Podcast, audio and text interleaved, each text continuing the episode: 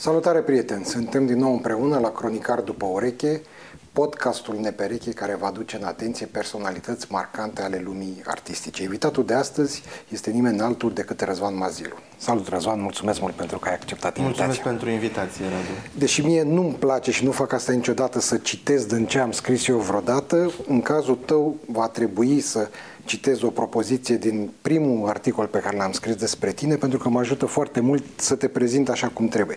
Deci eu am scris un text care chiar așa se numea Răzvan Mazilu Substantiv. Și am spus că militez ca în limba română să fie introdus acest substantiv care desemnează, și acum urmează definiția, o personalitate complexă a lumii artistice capabilă să realizeze spectacole de nivel înalt în calitate de regizor, coregraf și designer de costume. Și am citat din, uh, să spun, explicația premiului pe care l-ai primit de la Uniter anul trecut. Da, e, ce să spun, e cel mai frumos compliment pe care l-am primit într-o cronică. Pentru că nu știam cum să te prezint. Tu știi cel mai bine să ne spui ce ești tu, ce fel de artist ești. Un artist complex ești, dar ce te definește mai mult? Faptul că ești coregraf, că ești dansator, că ești regizor, că ești creator de costume? Cred că toate deodată sau din fiecare câte puțin, în uh, cantități uh, greu uh, cuantificabile. cuantificabile de la proiect la proiect sau de-a lungul anilor. Um, cred că toate deodată, asta îmi place foarte mult că um, făcând cel puțin trei lucruri deodată la un spectacol, semnând cel puțin trei lucruri, uh, mi se pare foarte frumos că întregul discurs poate să devină foarte organic. Uh, din totdeauna m-a fascinat uh, Bob Foss, coregraful american, care era și regizor și coregraf și atunci mi se părea că toată creația, tot discursul era foarte organic și rotund și țâșnea totul foarte da atunci firesc. întrebarea vine aproape firesc. De ce nu și scenograf? Că dacă faci și costume, deci în mod evident există și o anume înclinație către partea plastică, către arta plastică, de ce și nu scenograf? Că asta e tot ce mai lipsește ca să semnezi tot afișul, ca să spun așa.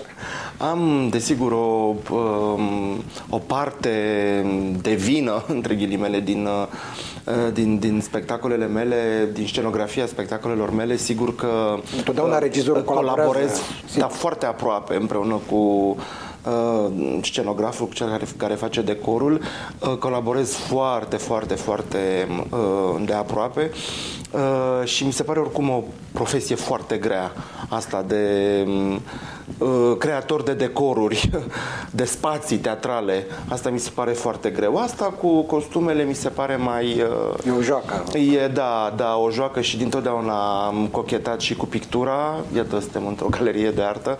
Am cochetat cu, cu pictura, cu desenul. Uh, sigur că dansul atunci a câștigat.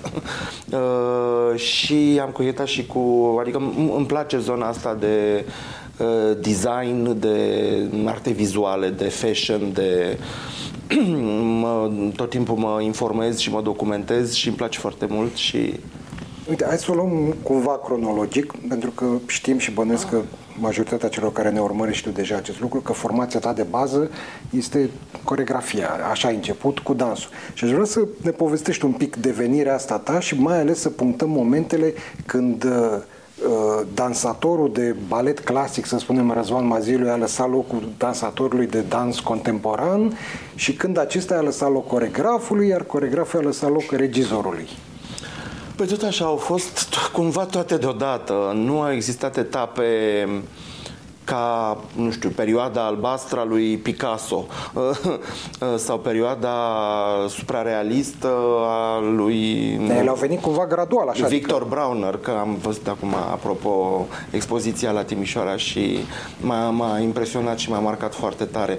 Deci n-am avut niște etape, tot timpul a fost un amestec, așa, o fuziune între Uh, adică și când am făcut Când erai în liceu, dans nu contemporan, poți să spui că te gândea la musical Ba, nu, nu mă gândeam la musical dar eram fascinat de uh, filmele vechi uh, uh, din Fred epoca Astaire? Hollywoodului, din epoca de aur a Hollywoodului, cu Fred Astaire, cu Ginger Rogers, cu Gene Kelly, cu uh, toată acea pleadă de artiști uh, complex, șapte mirese pentru șapte frați, Mary Poppins, sunetul muzicii, pe toate le văzusem de mai multe ori. Și într-adevăr eram absolut fascinat.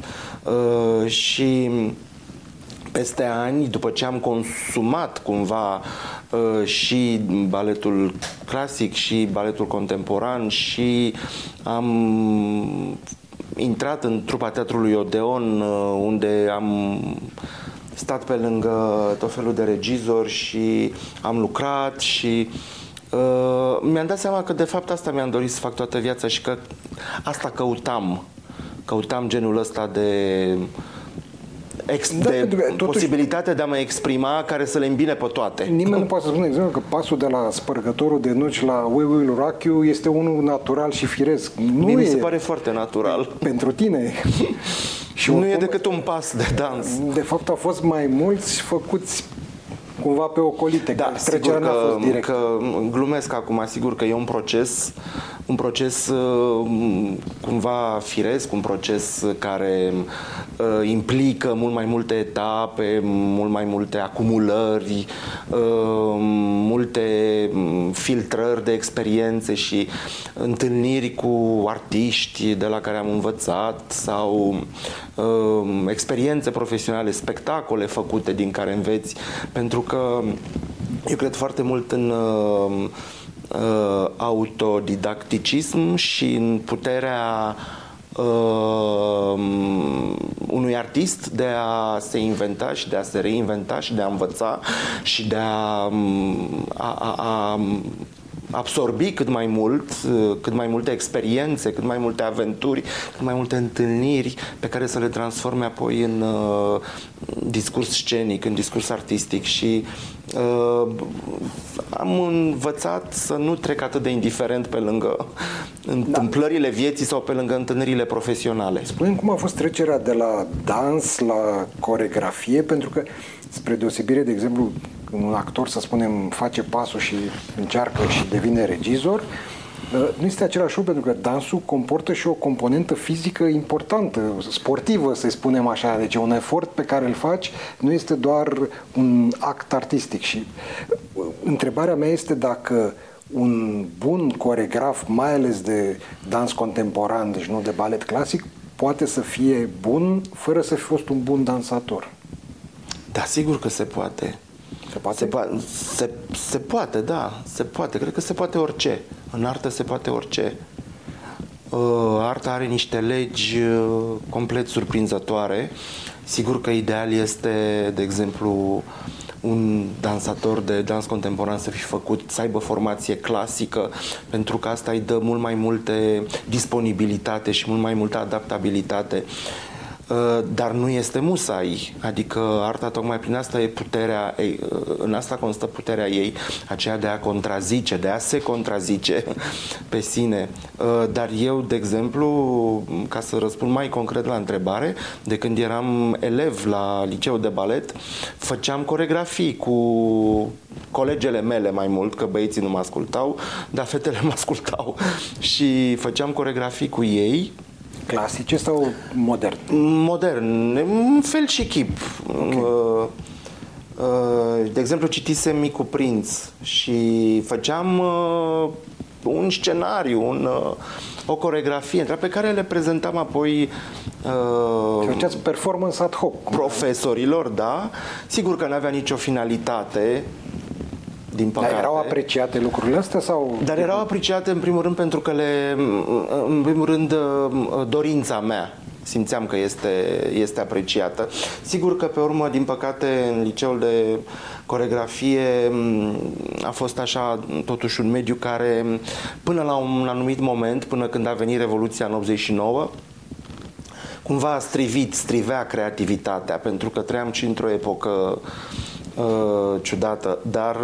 Uh, Era așa o rigoare gen militară ca zonă? Nici măcar, nici măcar, nu, nu, nu, nu era. Era o un loc din ce în ce mai absurd și care, repet, strivea personalitatea uh, care, la fel ca și epoca respectivă, uniformiza personalitățile, care nu te ajuta să, să evoluezi și să fii tu însuți.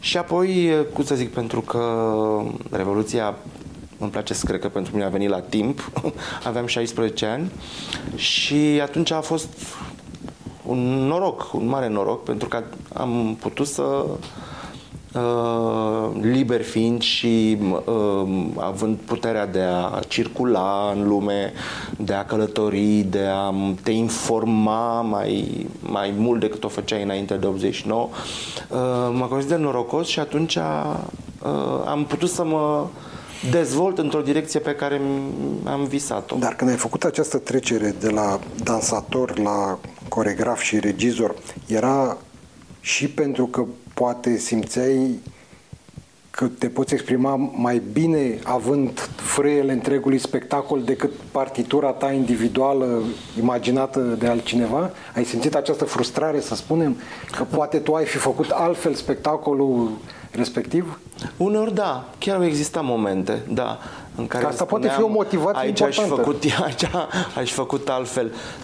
Oricum contribuiam un, creat, un interpret contribuie el la, în, și da, acolo în și adrenalină, lui, cu totul și cu tot E, e și creator și atunci contribui într-un fel sau altul la creație, dar îmi făceam și singur costumele, acolo unde nu eram mulțumit. Uh, țin minte, la operă, de exemplu. Uh, și da, îmi, pla- îmi place foarte mult să simt că le fac eu pe toate și că toate ideile pe care le ai și visele și uh, uh, ideile mai mult sau mai puțin bune, mai mult sau mai puțin concrete, uh, capătă cumva corp fizic pe scenă și dincolo de asta mai și emoționează. Asta mi se pare uh, senzațional. Spune-ne când și cum te-ai apucat să faci musical? Am înțeles că îți plăcea încă din copilărie, te uitai, te atrăgea, îți plăcea, dar când ai decis să și faci așa păi ceva? Au fost niște tentative, niște tentative mai mult sau mai puțin reușite. Uh, de exemplu, în 1990 și... Nu, în 2001, scuze, uh, am făcut la Teatrul Odeon Îngerul Albastru unde se dansa, se cânta, uh, se făcea playback pentru că nu aveam altfel cum atunci, în 2000... Erau artiști care să... Nu, nu, nu că... Da, și asta nu exista un antrenament, dar nu existau posibilități tehnice. Nu existau uh, aceste headset-uri de captare a vocii pe care le avem astăzi. Nu să vină cu microfon. Nu să vină nici cu microfon de mână și atunci mi-aduc aminte că era o, o lavalieră prinsă de uh, haină, de costumul așa și era, există o scenă foarte comică în uh, Uh, cântând în ploaie, când se face trecerea de la filmul mut la filmul vorbit. Și e o scenă în care uh, interpreta, care avea microfonul ascuns în decolteu, uh, îi se auzeau în primul rând bătăile inimii și când, când vorbea așa se auzea, când se uita într-o parte nu se mai auzea. Și așa era și la noi în, în Îngerul Albastru, cântau, ei și cântau live, Uh, dar era și play și pe bandă, erau înregistrat pe, pe pozitiv.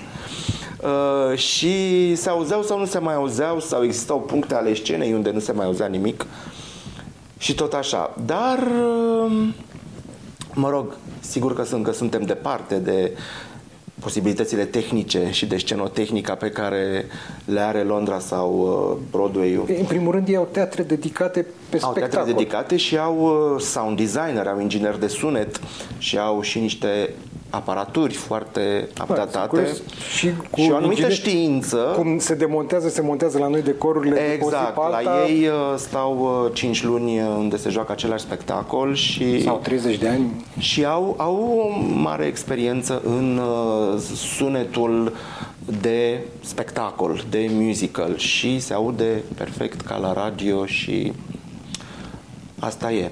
Ehm, deci cu ce muzică l-ai început aici? Așa, deci a existat Îngerul Albastru unde existau aceste tentative și pe urmă în uh, 2005, dacă nu mă înșel, am fost invitat uh, de către un teatru din uh, Grecia, din Atena, mai exact, să fac un spectacol. La un teatru care era și școală, care aparține unei mari actrițe din, uh, din Grecia uh, și uh, școala ei de teatru era și școală de film în același timp. Și mi-a propus să fac ceva legat de, să-i propun un proiect legat de și de ideea de cinema, de teatru și cinema. Și atunci i-am propus un, un Uh, spectacol uh, despre, se numește Marlene, textul despre viața lui Marlene Dietrich, în care se și cântă. Pentru că ea, uh, spre sfârșit, în vremea războiului, era invitată, era chemată pe front pentru a le cânta soldaților și apoi, după război, avea concerte peste tot în lume și atunci și cânta, se și cânta în uh, spectacol. Deci era tot așa ca un fel de uh, musical în formă incipientă, se cânta live. Și atunci așa a început să, să-mi placă, să-mi placă genul ăsta. După care nici nu mai știu ce a urmat. uh, Cred că în 2011 abia la Teatrul Național din Timișoara am montat The Full Monty, Goi Pușcă. Uh, tot așa, cu uh, mari aventuri uh, care țin de partea tehnică, dar și de partea artistică, pentru că Uh, musicalul este un dom gen care nu se termină niciodată așa tot timpul, mai apare câte ceva din Joben, din Jobenul magicianului. Și tot timpul înveți, înveți tot felul de lucruri legate de muzică, legate de actorie, legate de coregrafie, de cum să le uh, uh aduci împreună pe toate astea, de scenotehnică, de un musical poate să, să fie un actor care să cânte extraordinar dacă uh, inginerul de sunet, dacă cel care face designul de sunet nu este bun, atunci uh, toată munca se duce pe apa sâmbetei și tot așa. Și tot așa. Da, e diferență mare între un musical care practic faci de la zero tot și unul, să zicem, cu licență, cum e Familia Adams sau uh, nu știu, cum a fost e, We Will Rock You. Întotdeauna... Unde ai un, uh, un script care îți vine cu indicații regizorale, costume, coregrafie. Cine credeți că ține cont de indicațiile ale regizorale? Altfel nu, nu l-aș accepta să-l fac. Uh, da, dar și textele Uh, de teatru normale, să zic așa, de teatru clasic, au didascalii și au, au, au în ele indicații regizorale pe care sigur că nu le respectă nimeni. Uh, fiecare regizor își impune punctul de vedere. Sigur că încerc să respect spiritul operei aia, e cu totul altceva dar îmi fac spectacolul meu. Altfel n-aș accepta să iau uh, uh, un spectacol în regim de franciză, nici nu știu cum se face așa ceva. Probabil că ei, cei de acolo, trimit uh, un regizor, un trimit totul pachet, nu știu, nu, nu deci, știu. de exemplu, la familia Adams ai avut libertate? Absolut, absolut, da? da, am avut libertate să-l montăm cum vrem noi. Am văzut că inclusiv numărul de personaje nu este identic cu ce era nu, în altă nu este parte. identic. Și mai mult decât atât, mai mult decât concept, mai mult decât uh, imagine scenică pe care o aduc, uh, mi se pare foarte important să-ți descoperi propriul adevăr al propriului spectacol, al propriilor personaje, al de ce pui montezi chestia asta da, Acum... știi de la început acest adevăr și pleci cu el în cap și faci spectacolul să da. se muleze sau e, îl descoperi pe măsură ce faci e spectacol? și și, îl și știi și îl și descoperi pe măsură pe, la lucru și asta e și frumusețea teatrului, îl descoperi și propriul adevăr al personajelor, al relațiilor dintre ele și a ceea ce vrei să spui cu acel spectacol. Da, uite că vorbim de familia Adams, care este un spectacol mare într-un teatru nu atât de mare și care avea o trupă tânără și totuși l-ai făcut cu actori din acest teatru, dintre care unii, cel puțin pentru mine, au fost o surpriză colosală. Plăcut. Și pentru ei a fost o, a fost o surpriză. Da. Cum, pentru aveau, noi toți. aveau în raniță bastonul de actor de musical și nu știau? Exact. Uneori am învățat că, uh, pentru că avem foarte mulți copii talentați și foarte mulți actori tineri talentați, uneori este, uh, doar trebuie să sigur că muncind foarte mult, dar uh, cineva trebuie să pună spotul pe tine și să strălucești. să, să întâlnești un rol bun, un, un regizor bun, care să te pună în contextul bun și nu faci decât să strălucești. Desigur, cu foarte multă muncă în spate, că nimic nu se obține uh, așa ușor, mai ales în musical. Și am dat audiție la Excelsior, uh, Adrian Găzdaru mă chemase să, să împrospătez alături de, un, mă rog, de, o, de o comisie, s-a făcut un concurs să împrospătăm trupa uh, teatrului și asta mi-aduc aminte că era una, una dintre condiții să uh, aibă calitățile unui eventual uh, actor de musical. Uh, și apoi am dat audiție am văzut și am zis, a, eu am aici distribuția pentru că știam clar personajele din, uh, nu, din familia Adams.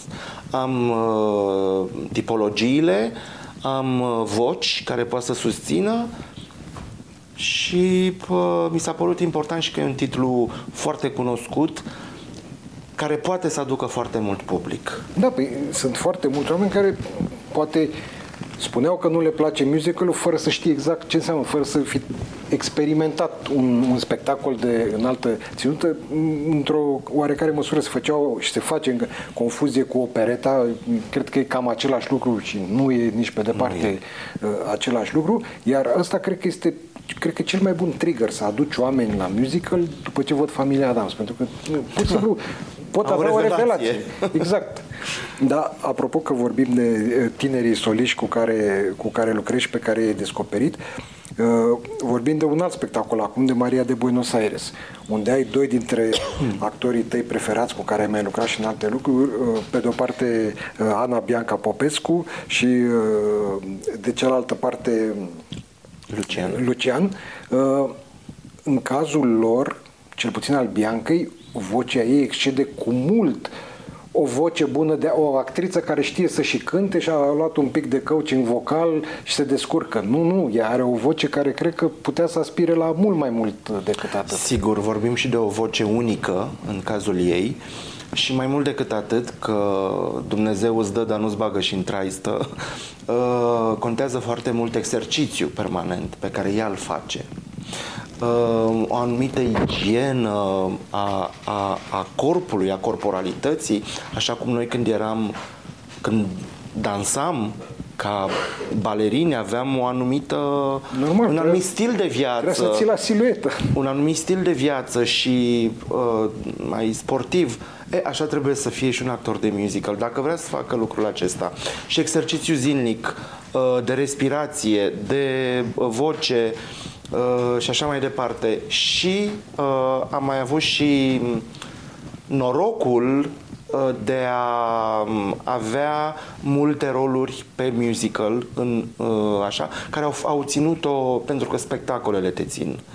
Și eu când dansam, spectacolele erau cele care mă țineau în formă nu neapărat repetițiile, e intensitatea aia și arderea Acolo aia e adrenalină, din în primul rând, la spectacolului aia te ține, te ține în formă, crești, evoluezi și atunci și ea și Lucian Ionescu uh, vorbeam acum cu Lucian pentru că vin de la repetiția noului nostru spectacol și de la Teatrul Stella Popescu și, Te întreb imediat și de asta. Da. Și uh, vorbeam că e al șaptelea sau al optelea spectacol pe care îl facem împreună din 2014 încoace, de când ne-am, uh, ne-am cunoscut. Și e, cred în ideea asta de echipă, să te întâlnești cu oameni și uite, potriviți. Un alt personaj pe care l-am remarcat, deși nu are întotdeauna roluri de, de prim plan, mai mult secundare, e Maria Alexievici, dar care este un extraordinar coaching vocal. Maria știe foarte multe lucruri legate de muzică. Uh, chiar dacă e mică uh, în ceea ce privește vârsta, ea știe foarte mult, fiind un om extrem de pasionat și fiind un om de scenă, a învățat foarte multe. Uh, și atunci e deja gata să dea mai departe.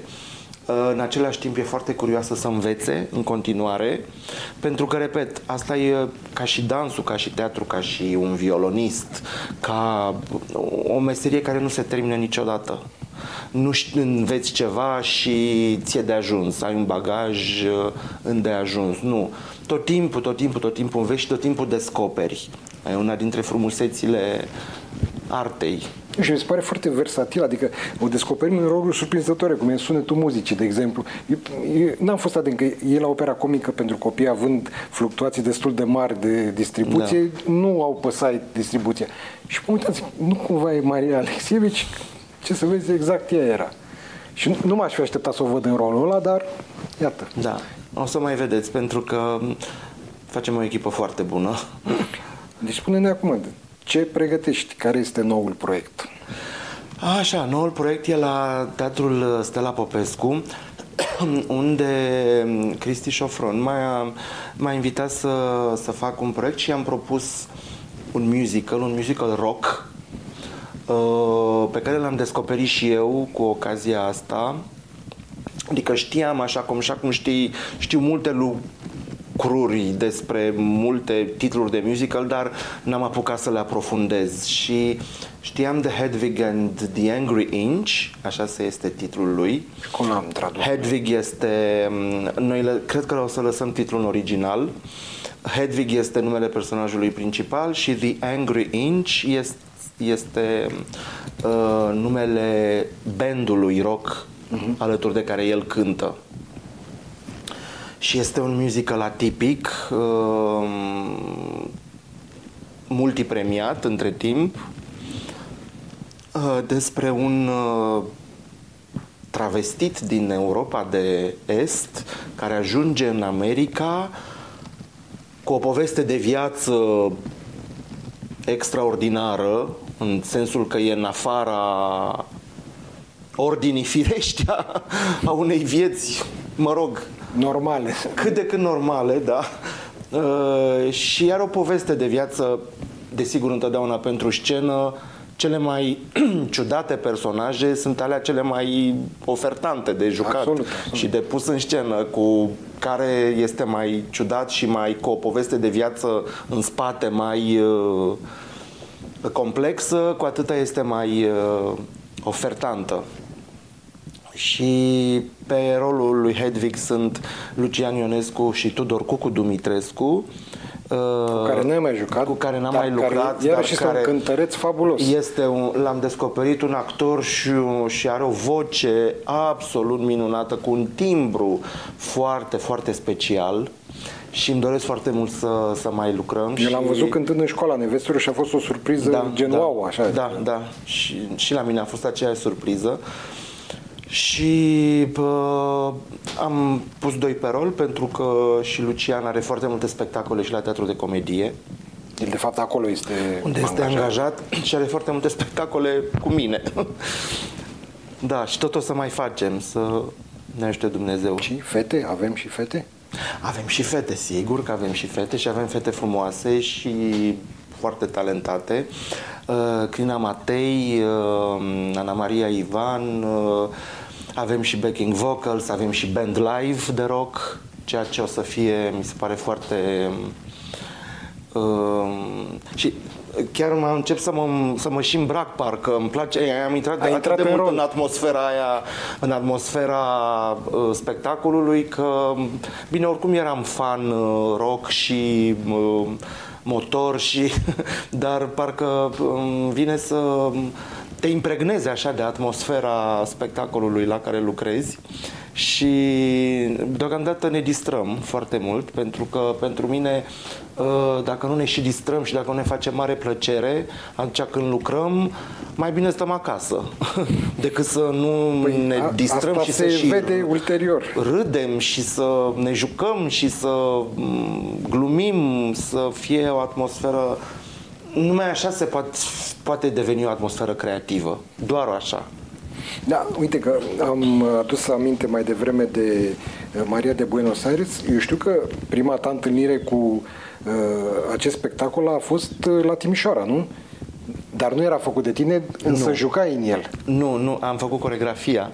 Așa, ai am făcut, făcut coregrafia și atunci am descoperit muzica lui Piazzolla uh, această partitură, pentru că eu am mai dansat pe Piazzolla numai puțin în spectacolul nostru de Mare succes un tangomas care a făcut peste 100 de spectacole uh, doar la sediu, adică la Teatrul Odeon și uh, da, n-ai cum să nu fii fanul lui Astor Piazzolla și să, să te obsedeze muzica lui. Da, și în interior un spectacol greu, adică nu-i ceva facil.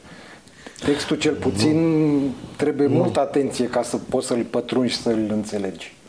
Da, e vorba de un realism magic pe care, care era la modă în anii 60, 60-70, atunci când a fost scris. și bă, e lumea aia latinoamericană care se învecinează și cu romanele lui Garcia Marquez și cu Borges și cu toată acea Toți își trag seva de lume, acolo. da, normal. exact, uh, mm, foarte bogată, foarte specială. Eu spun sincer, când am văzut prima oară spectacolul, am fost pur și simplu atât de uh, fascinat de, uh, în primul rând, de amplasament, că eu știam sala de la Teatrelii, nu avea nicio legătură cu setup-ul care era făcut uh, acum și cu decorul acela somptuos, uh, cu personajele spectaculoase, costume, mișcare, deci toată nebunia asta, pur și simplu n-am receptat textul ca lume. Și asta mi-am dat seama când l-am văzut a doua oară. Și când am avut timp să ascult textul și să-l Da. înțeleg și zic, uite ce am pierdut prima oară. E poezie și e m- numai metaforă, e numai poezie.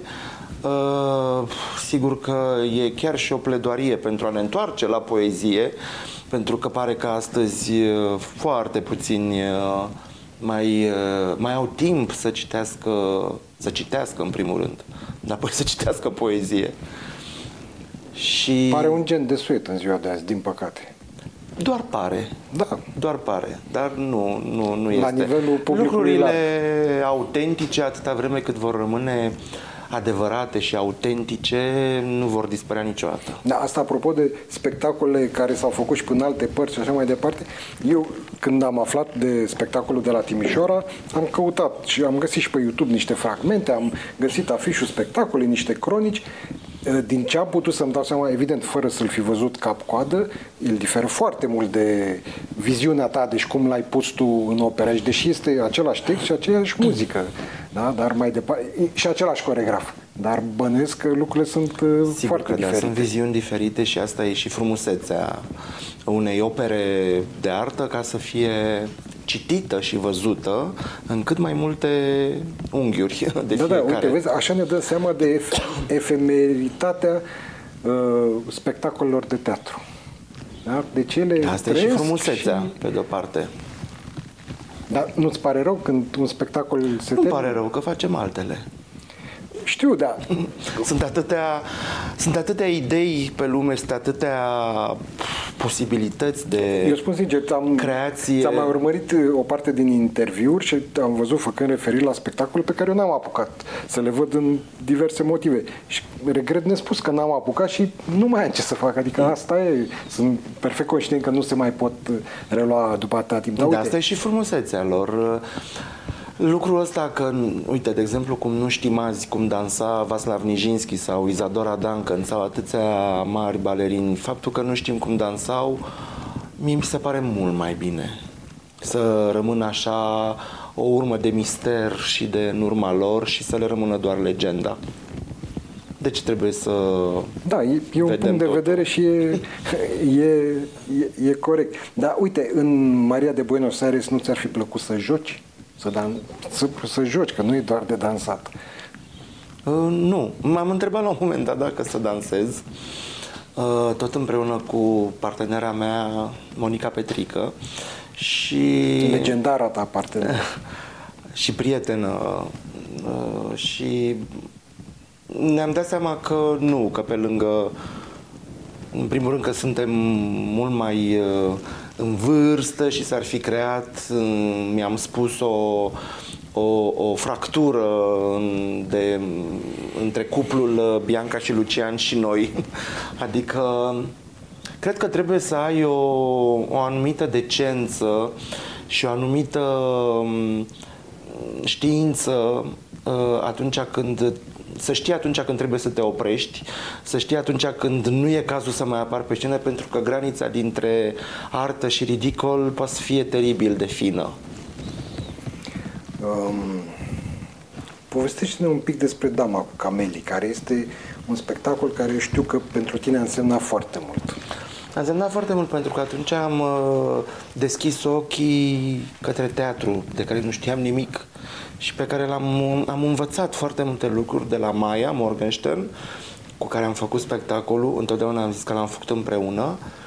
Și a fost așa ca și cum uh, se deschisese o cameră plină cu surprize și cu miracole. Și am lucrat foarte mult și foarte greu la acest spectacol și pe urmă el a avut un destin foarte ciudat. Adică l-am născut foarte greu, s-a jucat cu foarte mare succes și am văzut apoi cu el toată lumea. Dar ne-am, cum să zic, am, am, ne-am chinuit doi ani la el și, și greu, cu foarte, foarte multe obstacole, ca și cabaretul, de exemplu, de la Teatrul Odeon, varianta de la Teatrul Odeon, care a prins perioada pandemiei, am întrerupt, deși mai aveam puțin până să ieșim la public, apoi uh, s-au întâmplat foarte multe lucruri uh, nefericite în distribuție, uh, iar mai venea un val de COVID și de, de pandemie și uh, uh, totuși noi am mers mai departe. Eu l-am văzut, cred că prime, una din primele reprezentații, a doua sau a treia, imediat după ce văzusem familia Adams, pe care din motive neimportante nu apucasem să-l văd la, la premieră și pentru mine a fost o, o mică dezamăgire, așa, adică mi s-a părut sub familia Adams. După care l-am revăzut după vreo șase luni și, și am zis, wow, e alt spectacol. Deși Pentru erau că... aceeași distribuție, totul era la fel. Doar că, nu știu, suna cu totul și cu altfel. Pentru Se că un spectacol fabulos. crește. Un spectacol crește și crește. Musicalul e un tip de spectacol care crește la public care se, se, se încarcă din public, care are o, o legătură directă, o relație directă cu publicul și, și familia Adams și orice spectacol și Maria de Buenos Aires la început sunt crude, chiar dacă ele sunt finite. E un discurs, să zicem, rotunjit și finalizat, dar ele cresc, cresc, cresc la public uh, pentru că sunt niște spectacole complexe, grele, care solicită interpreții, care, din păcate, la noi, datorită sistemului teatral, se joacă, ajung să se joace foarte rar, să fie programate foarte rar.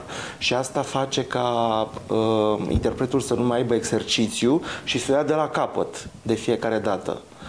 Uh, fac chestia asta uh, cât de des pot, țin să mi se joace de spectacolele, uh, pentru că altfel n-au de unde să crească. Și uh, repet, musicalul este un tip de, de, de teatru, de entertainment care e pentru public și se încarcă de la public. Da, e clar că cum e sistemul teatrelor, cel puțin astea uh, subvenționate de la noi, pentru că de cele independente nici nu poate fi vorba să abordeze astfel de producții, nu se poate, că sunt alte criterii, alte planuri de management. Dar te întreb, tu crezi că un sistem de ăsta de teatru monospectacol, să spun așa, ar putea prinde dacă ar avea cineva suficient îndrăzneală să-l facă? Da, absolut. Și să aducă spectacole care să joace, nu știu, cum se joacă la Londra sau pe Broadway luni sau poate ani de zile același spectacol. Absolut. Dacă, dacă un spectacol e autentic, dacă e, nu știu cum să spun, banalizând, e pur și simplu bun, uh, n-are cum să nu...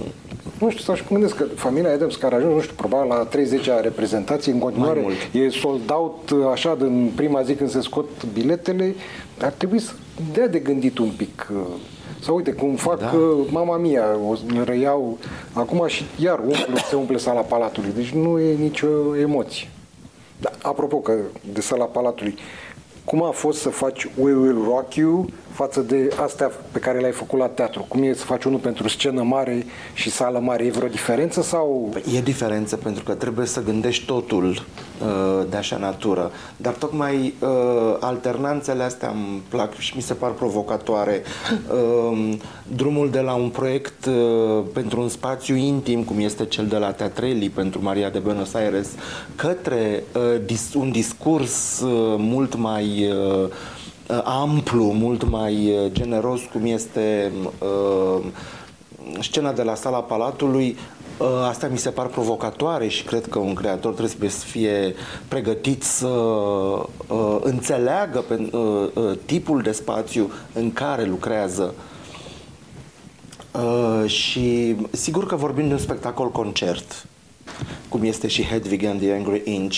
Sunt spectacole care au, sunt spectacole de teatru, fără îndoială, dar care au um, un puternic um, um, puternică uh, siluetă a unui concert rock.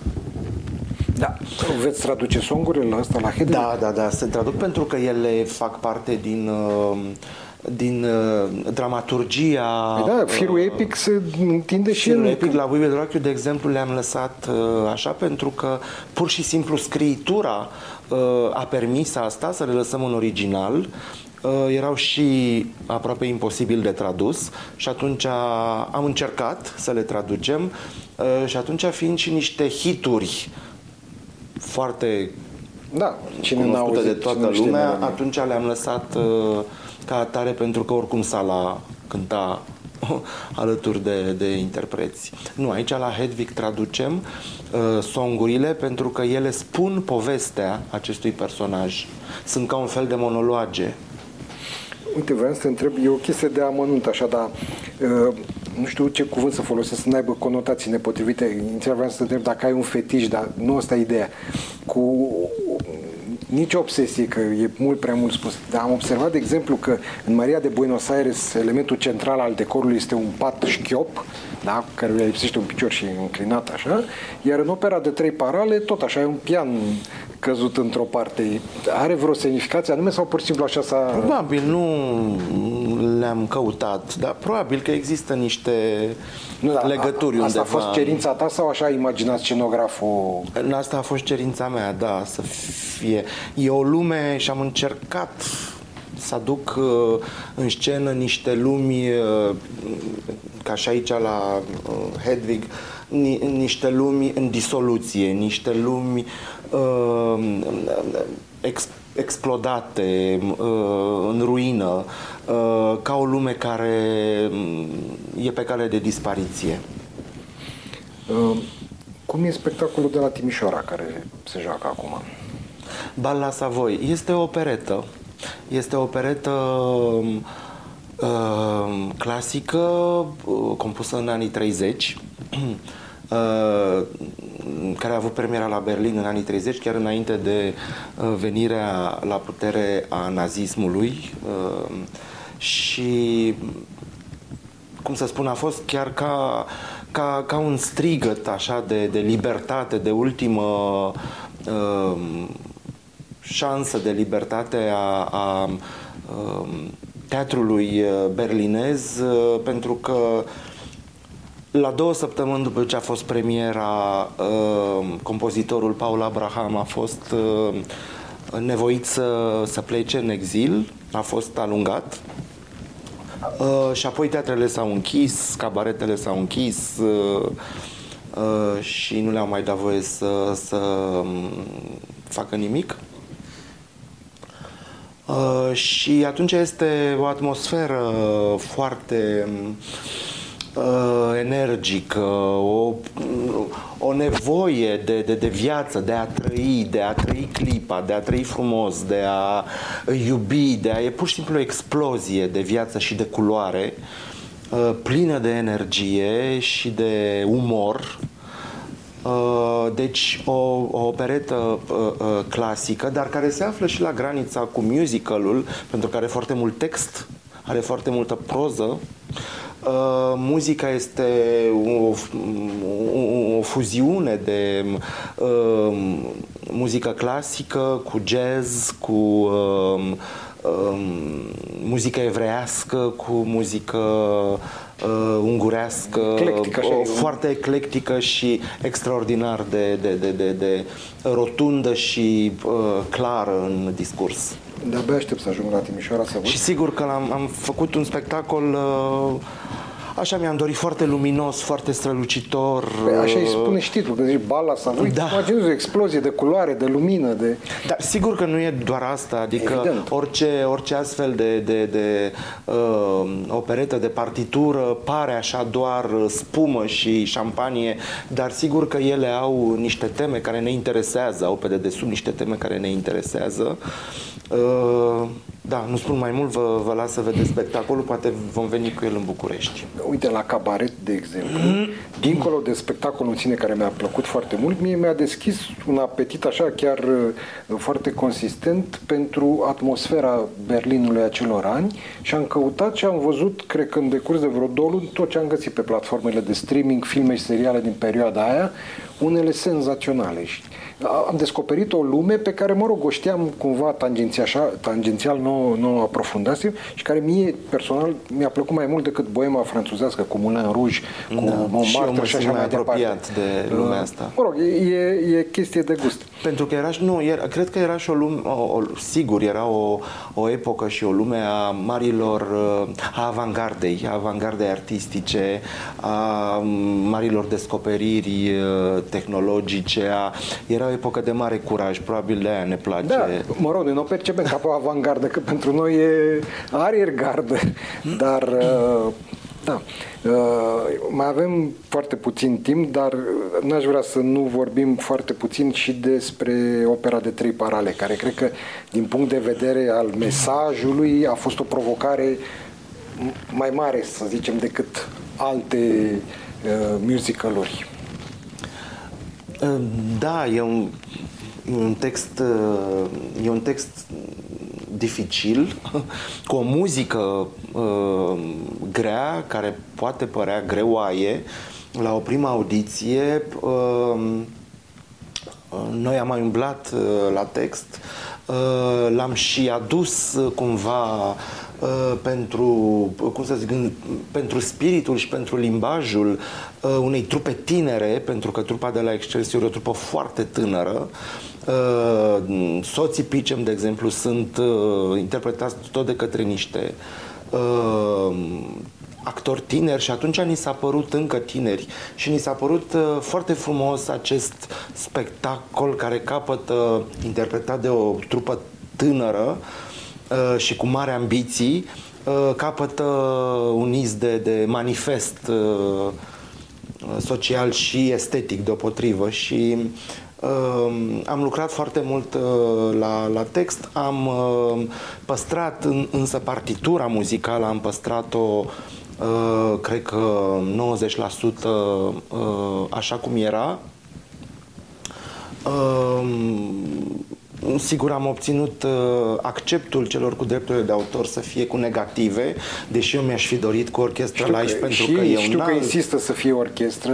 E un alt vibe, e un alt, uh, cu orchestra live este altceva, dar scena de la Excelsior este foarte mică. Na, n-avea unde să mai E faci îngrozitor de, de mică, da. Și uh, atunci am uh, pus la punct o coloană sonoră, un negativ uh, foarte bine făcut, exact ca în partitură, ca să păstrăm uh, uh, această muzică foarte stranie, amestec de uh, operă, uh, cabaret, uh, lead nemțesc. Uh, am stat foarte mult la pregătirea muzicală, uh, care a pus niște, niște probleme, într-adevăr, și am stat foarte mult la lecturi, ca să desfacem textul și să... Mi s-a părut foarte greu opțiunea, alegerea, pentru ce alegi, pentru că textul lui Brecht este ca o, e o operă deschisă, care lasă foarte multe uh, interpretări, foarte multe chei de interpretare și atunci cel mai greu mi s-a părut să alegem pentru ce optăm. Uh, Oricum a fost o provocare. o mare, mare provocare, da. Da, oricum, ți-a ieșit și asta. Și în final aș vrea, parafrazând un banc care mie mi se pare colosal de vremea trecută de pe vremea comunismului, că așa, ce face Iosif Sava atunci când nu ascultă muzică? Și răspunsul era, derulează. și te întreb și eu, ce face Răzvanul Azilu când nu creează spectacole? Păi, la fel derulez și eu, adică mă documentez, folosesc orice prilej pentru a, chiar și o călătorie și o expoziție, că vorbeam de uh, Victor Browner de la Timișoara, îl folosesc pentru a o pune acolo într-un sertăraș al meu și uh, pentru că cine știe când uh, poate să răsară. Și uh, citesc um, sau mă uit la spectacole de musical uh, din afară tot ce găsesc pe net sau chiar mă duc, călătoresc și chiar mă duc la Londra deci, unde e mai ușor ca să derulez. Mă duc la Londra unde e mai ușor ca să văd uh, titlurile care apar și care mă interesează, că sunt și titluri care nu mă interesează. Mulțumesc mult de tot, Răzvan. Sper să mai avem Mulțumesc ocazia să mai vorbim, de-abia aștept să, să vin la premieră să vedem noul tău spectacol. Doamne și domnilor, ne, ne oprim aici. Țineți minte până data viitoare că viața fără teatru e ca împărțire la zero, fără sens.